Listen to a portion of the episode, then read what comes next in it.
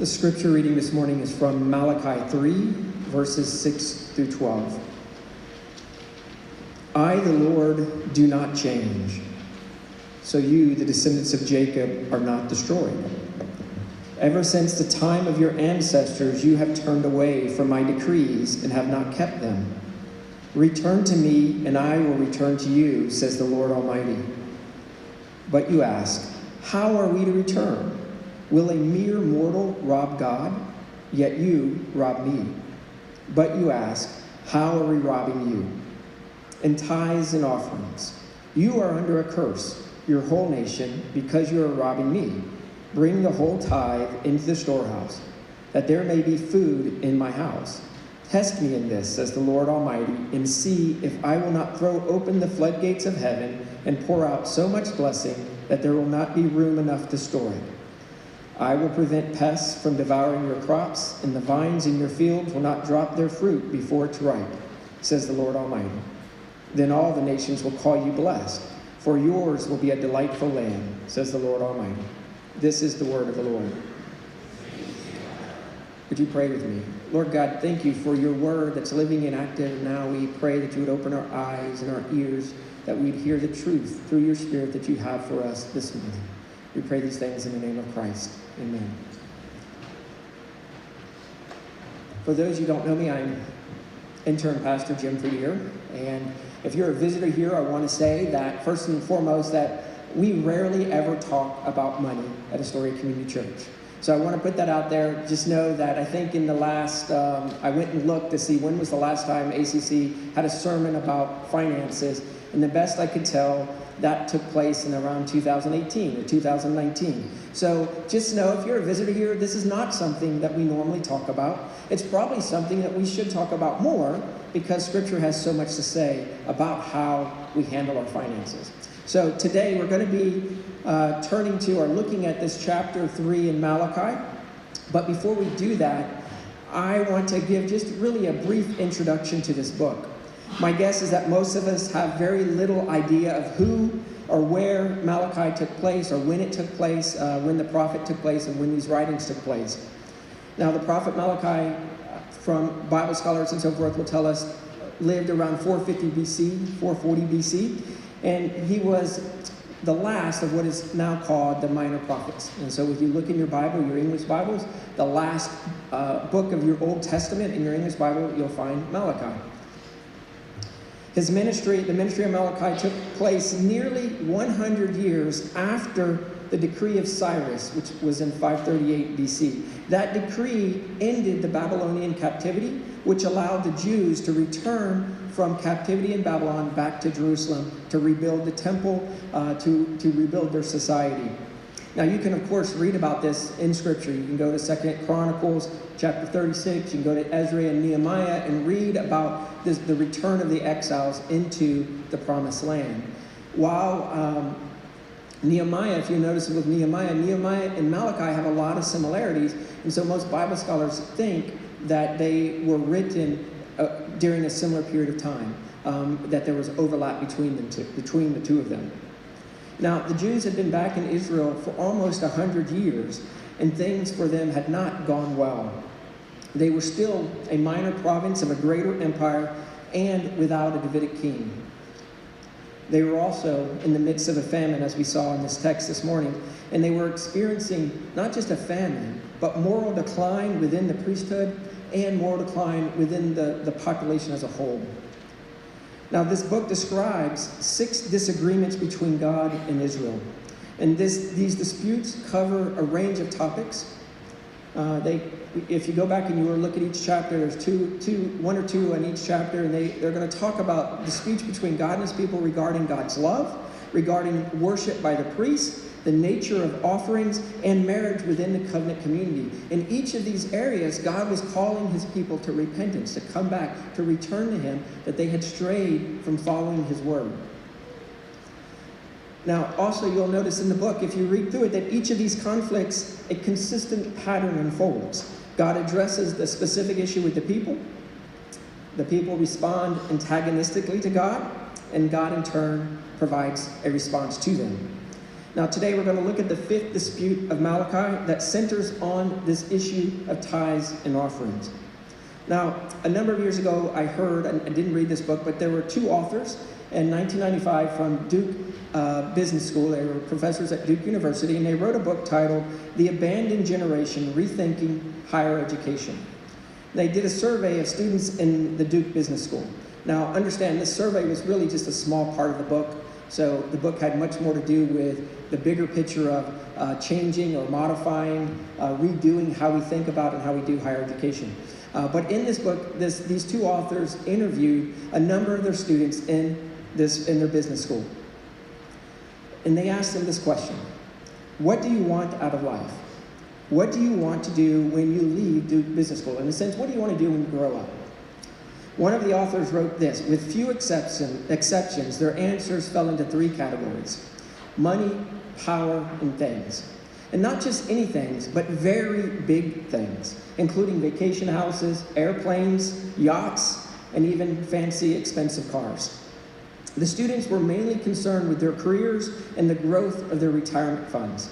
Their future plans contained very little room for family, intellectual development, spiritual growth, or even social responsibility. Their immediate or their mandate to the faculty was, in a sense, show me the money or make me money making machines. That was all that they were about. That's all that was really defining who they were and what they wanted to do. Everything else to them was inconsequential. Now, this book came out 24 years before my son graduated from high school here in New York City in 2019. Now, many of my, many of my son's friends gave very similar answers to these Duke business students. As 18 year olds, they weren't talking about power so much, but they were certainly talking about money and things. Now, many were choosing their future careers solely based on money and the ability to buy things and to live comfortably. I would even go far enough to say that in my son's school, he was told by his teachers that he was foolish for going to a Christian school. And that for him not to go to a more prestigious school was a waste of money for him and a waste of his life. So just know that your kids who are in public schools here in New York City, maybe even Christian schools, this is the kind of pressure they're under, not just from their peers, but also from their teachers, who also have very strong views about living how we live in this world and what we do with our money. And for many of our kids in public school or even Christian school, what they're being told often is that you can't be successful unless you go into finance or into business or unless you're going to make a lot of money. And if you're not willing to do that, then you're not going to be successful in life. And that's what my son was hearing, particularly the last year, a year and a half in his school.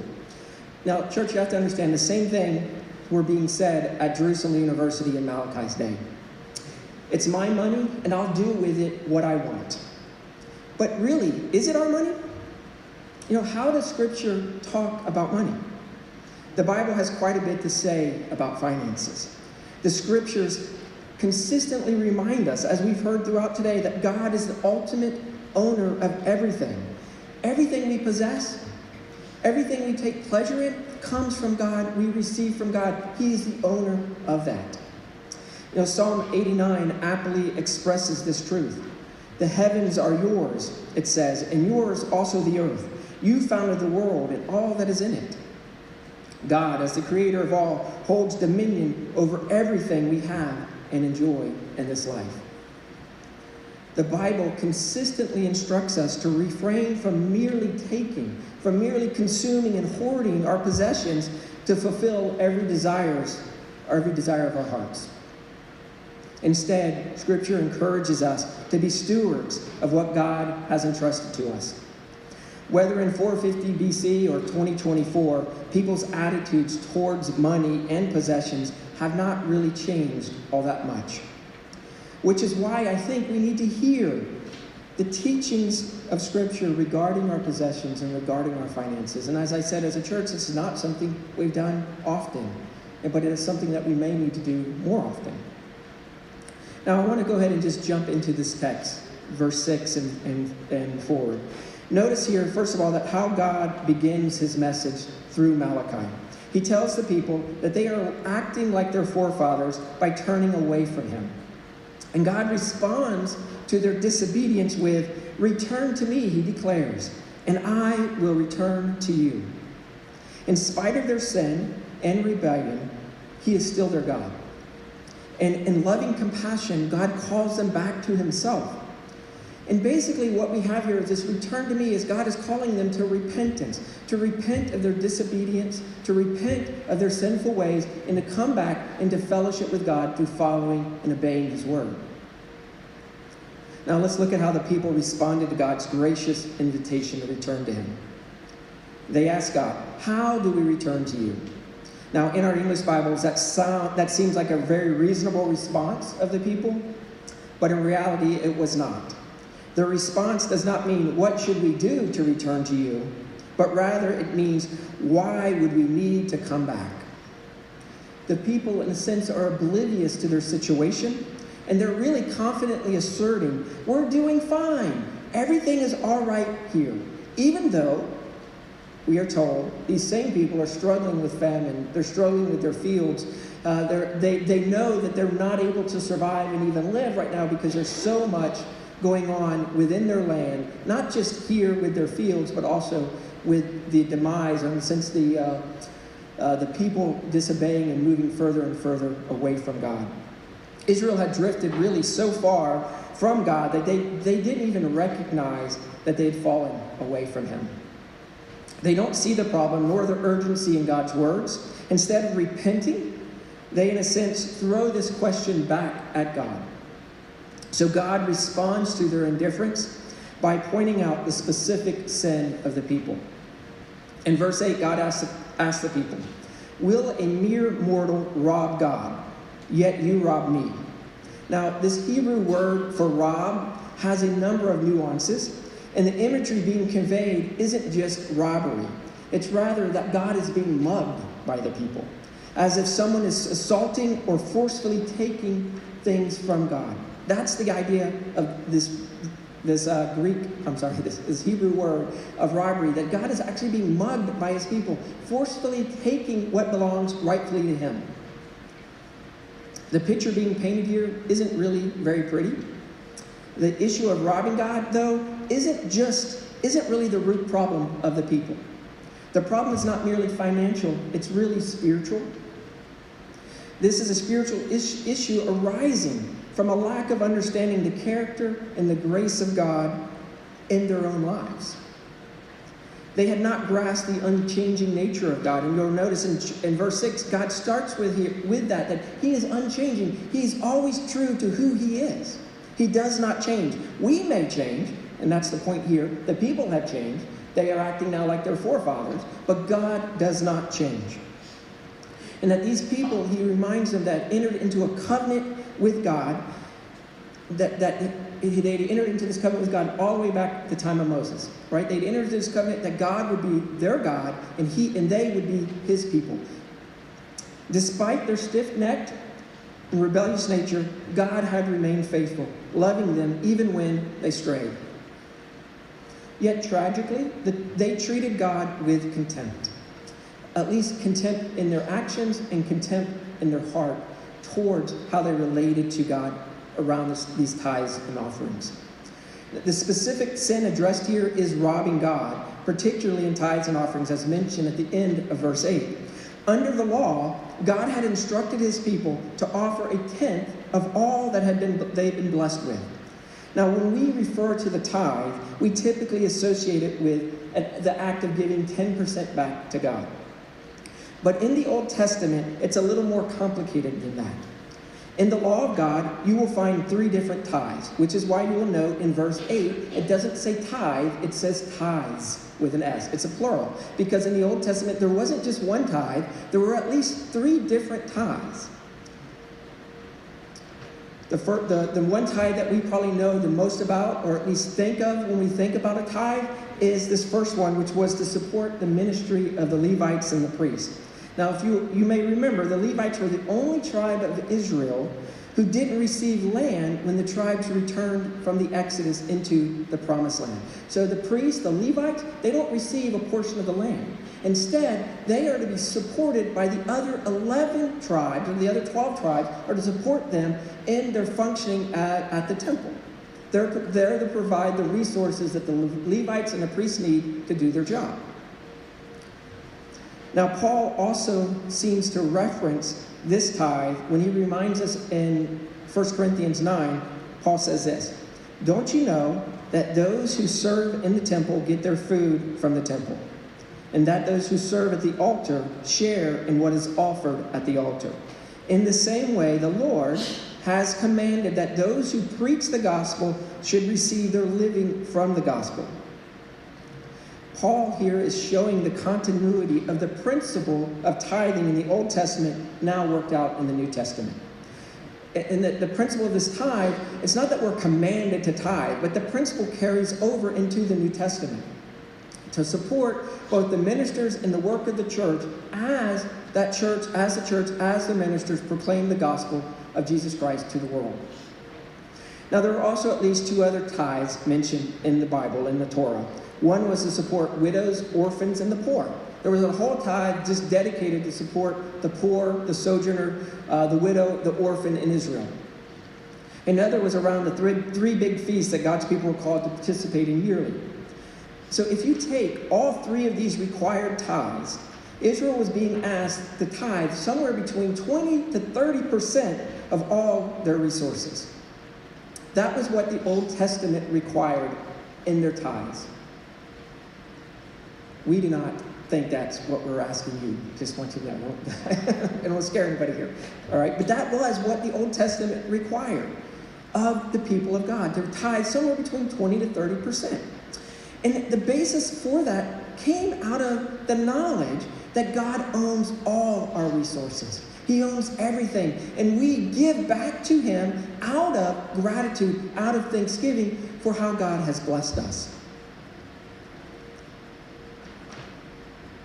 Church, the people had, the people at Malachi's time had withheld what belonged to God. And as a result, Malachi tells us that God's people are reaping the consequences because of their sin. They're reaping consequences because of their sin. You see this in verse 9 and 10, where Malachi indicates that the land is under a curse. They were most likely facing some kind of famine. On top of the famine, the refusal to pay the tithe was causing the failing of both social and religious structures in Israel. It's really what the whole book of Malachi is about. It's addressing that, these failures of these religious and social structures in the land the priests and Levites and the Levites were not able to teach the people or perform the sacrifices, and the social network to protect the widow, the orphan, and the poor had broken down. So, in response to Israel, Israel's wrongful withholding of the tithe, the Lord withheld covenant blessings and dispersed covenant curses on them. That's the idea of the land is cursed. Now, I want to I want to make something clear to you. I don't want you coming away thinking here that I'm saying that if you don't tithe, God is cursing, going to curse you. That is not the New Testament covenant at all. The Old Testament covenant, the Mount Sinai covenant, the Mosaic covenant was a covenant that had both curses and blessings. The New Testament, we have the New Covenant. That New Covenant has curses and blessings. The difference between them and us is that Christ takes the curses for us. He's already borne the curses. Uh, he's borne our sin to be hung on the cross. He's to become a curse for us. All right? So, so not giving we're not, I'm not saying to you by not giving, if you're struggling with giving or you're not giving, that somehow you're going to incur the curse of God. That is not what we believe in the New Testament because Christ has already borne that curse for us. So please hear that. Please do not leave thinking that somehow or another you're going to be cursed. You are a son or daughter of the King, and what the King has for you is only blessing and promises because he has fulfilled all the, the promises of the Old Testament for you and me.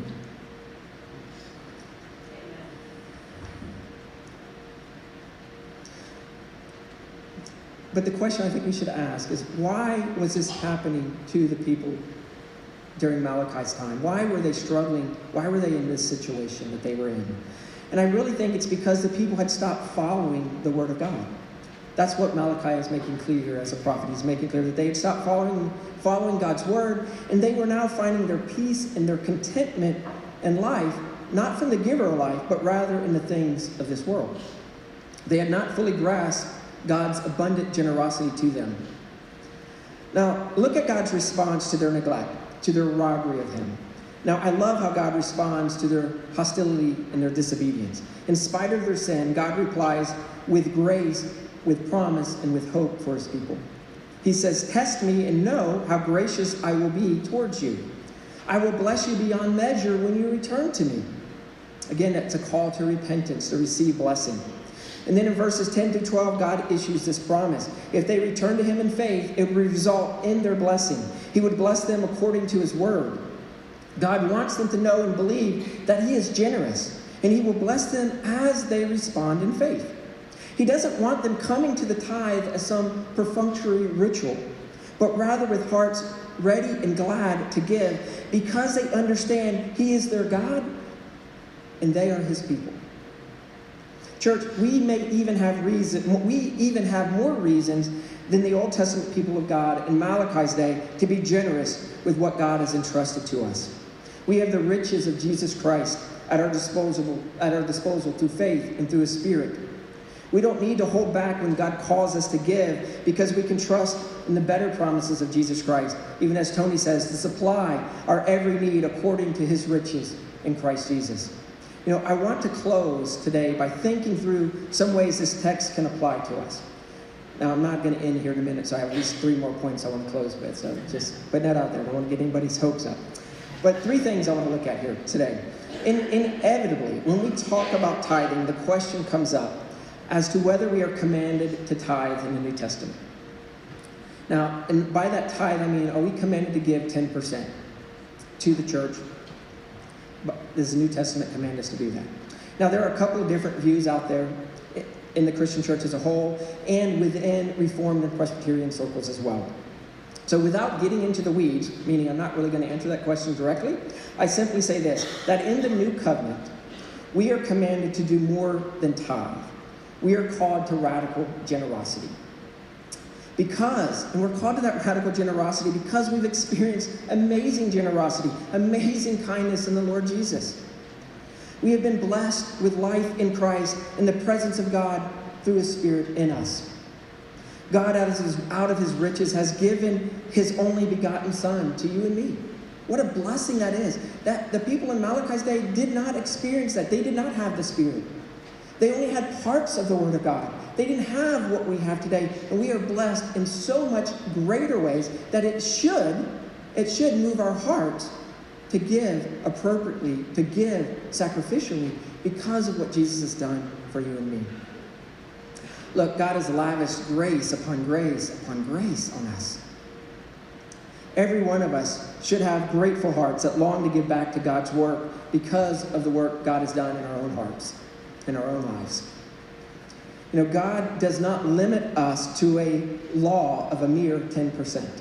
Rather, as He has abundantly given to us, now we have that opportunity to give back, to give back what He's already blessed us with.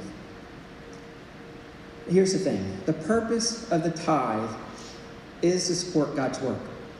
But the primary purpose for the tithe in the, both for the tithe and in New Testament giving is to put God first in our lives. I really appreciated what Tony said, that it was a principle that she learned early on to put God first. And one of the ways we do that is by putting our money out there and trusting God to do that with us. And I think if we can learn to put to trust God with our money, with our finances, then we can trust God with a lot of other issues as well. It opens a door for us to be able to see Him work in a way that for many of us, we hold on to those finances tightly. We're worried, we're fearful, um, and so we hold them. Up, we hold on to them instead of trusting in God. But the tithe was given, uh, in a sense, to to, um, to put God first in our lives. You know, the tithe was not a legalistic regulation. God had a special purpose for asking for it, and we see this clearly in Deuteronomy 14, where where Moses writes, Each year you are to set aside a tenth of all the produce grown in the fields, so that you will always learn to fear the Lord your God. to be in awe of God, to be amazed by God, by what He's done for them. That's the purpose of our giving. It's for us to be able to look to God in the way that He provides for us and trust Him that He's going to provide not just today, but tomorrow and next year and the following year. And that if we can believe His word and His promises, then that should free us. Free us to step out in faith to give, and to give radically, and to give with generous hearts. Look, money is an idol that most of us, if not all of us, struggle with. But if we can learn again to put God first in our giving, it will help us put God first in other areas of our lives. You know, I like to think of the tithe as the beginning of giving, with the goal of increasing giving as God blesses. So I think sometimes we start with the mentality, oh, I give 10%, and that's enough. But that's not, that's also not the best idea to have with your heart. That's a great starting place, right? But if you're giving 10%, I'm, I'm just going to use numbers, not to offend anybody here, but if you're giving 10%, but you're making 300,000, well, 10% for you is probably on the low side. If you're giving 10%, making 50,000, you're probably giving too much in New York City to live. Secondly, I want us to look at what things are preventing us from being generous. You know, hopefully today's passage has inspired us to question our lack of generosity. And I'm assuming, I know I struggle with this. I struggle to be generous. I struggle to be generous with my finances, to be generous with my money. I'm assuming that we all struggle with that. Um, if you don't, I would love to hear from you because I would love to meet someone who does not. I've yet to, to meet someone who's just so generous all the time that it's never an issue that they feel like they need to hang on to what they have. What could be the reasons then behind our hesitancy to share the resources that God's entrusted to us? For some of us, I think fear may be the driving factor of why we're not generous. We're afraid that God will not provide for us. That's the bottom line. When we hold on to what God has given us and we, are, we, we don't give it back, it's because we're afraid that somehow He's not going to provide for my needs. He's not going to take care of me. Others may simply be afraid to let go of your resources because you believe that somehow or another, by letting them go, you're going to miss out on the things that life has for you. That is, that you've fallen into this trap of believing that your, possess- that your possessions are somehow this falsely promised to give you the better life, to provide a better life for you. Yes, possessions can make things easy for us, but possessions aren't going to change our hearts. Possessions aren't going to show us who God is. Of anything, they can distract us from who God is and what He's calling us to do as a church and as families and as individuals. Thirdly, I'll ask this Are you a thankful person? You know, the New Testament calls toward radical generosity is rooted really in the recognition of how God has been generous to us. And I, and I think I've said some of this, but do we pause long enough to recognize the blessing God has given to us in the Father? That is, do you take time out throughout the week, throughout the month, to, to occasionally reflect upon how God has been, been good to you? Because sometimes that can help us then be thankful. If, we live, if we're living in life such that we're so busy that we fail to even reflect on the blessings of God, then that sometimes can cause us to hold those things that God has entrusted to, to us, to hold them too closely to our hearts.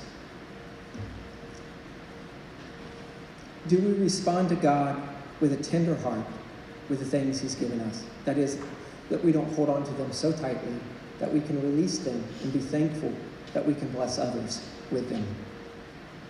You know, if we're going to be a generous people, if we're going to be a generous church that God calls us to be, then we need to cultivate a heartfelt thanksgiving that God has given each of us. That if we're going to be thankful church, then we need to cultivate those blessings by thinking on them, by remembering them, by contemplating them.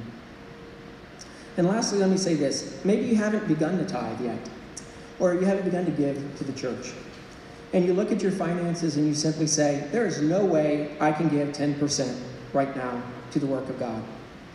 I completely understand that. But let me encourage you not to stop there. Take a baby step and begin to give something, trusting God to meet your every need. And, God, and as God blesses, then give more. But don't be afraid to begin. Don't be afraid to begin to give. Don't be afraid to test God in your giving. He has blessed us and He promises to continue to bless us as His people. so we can trust Him to provide all that we need. Would you pray with me? Triune God, we thank you for the scriptures. We thank you for the reminder that all that we have and enjoy belongs to you. We pray, Lord, that you would learn that we would learn to be faithful stewards of what you've entrusted to us. You are a loving and generous Father, and we long to be a people in a church known for our generosity. We pray that as we taste and see the gospel of Jesus Christ in our own lives, that we would grow to be a generous people. And we pray these things in the name of Christ. Amen.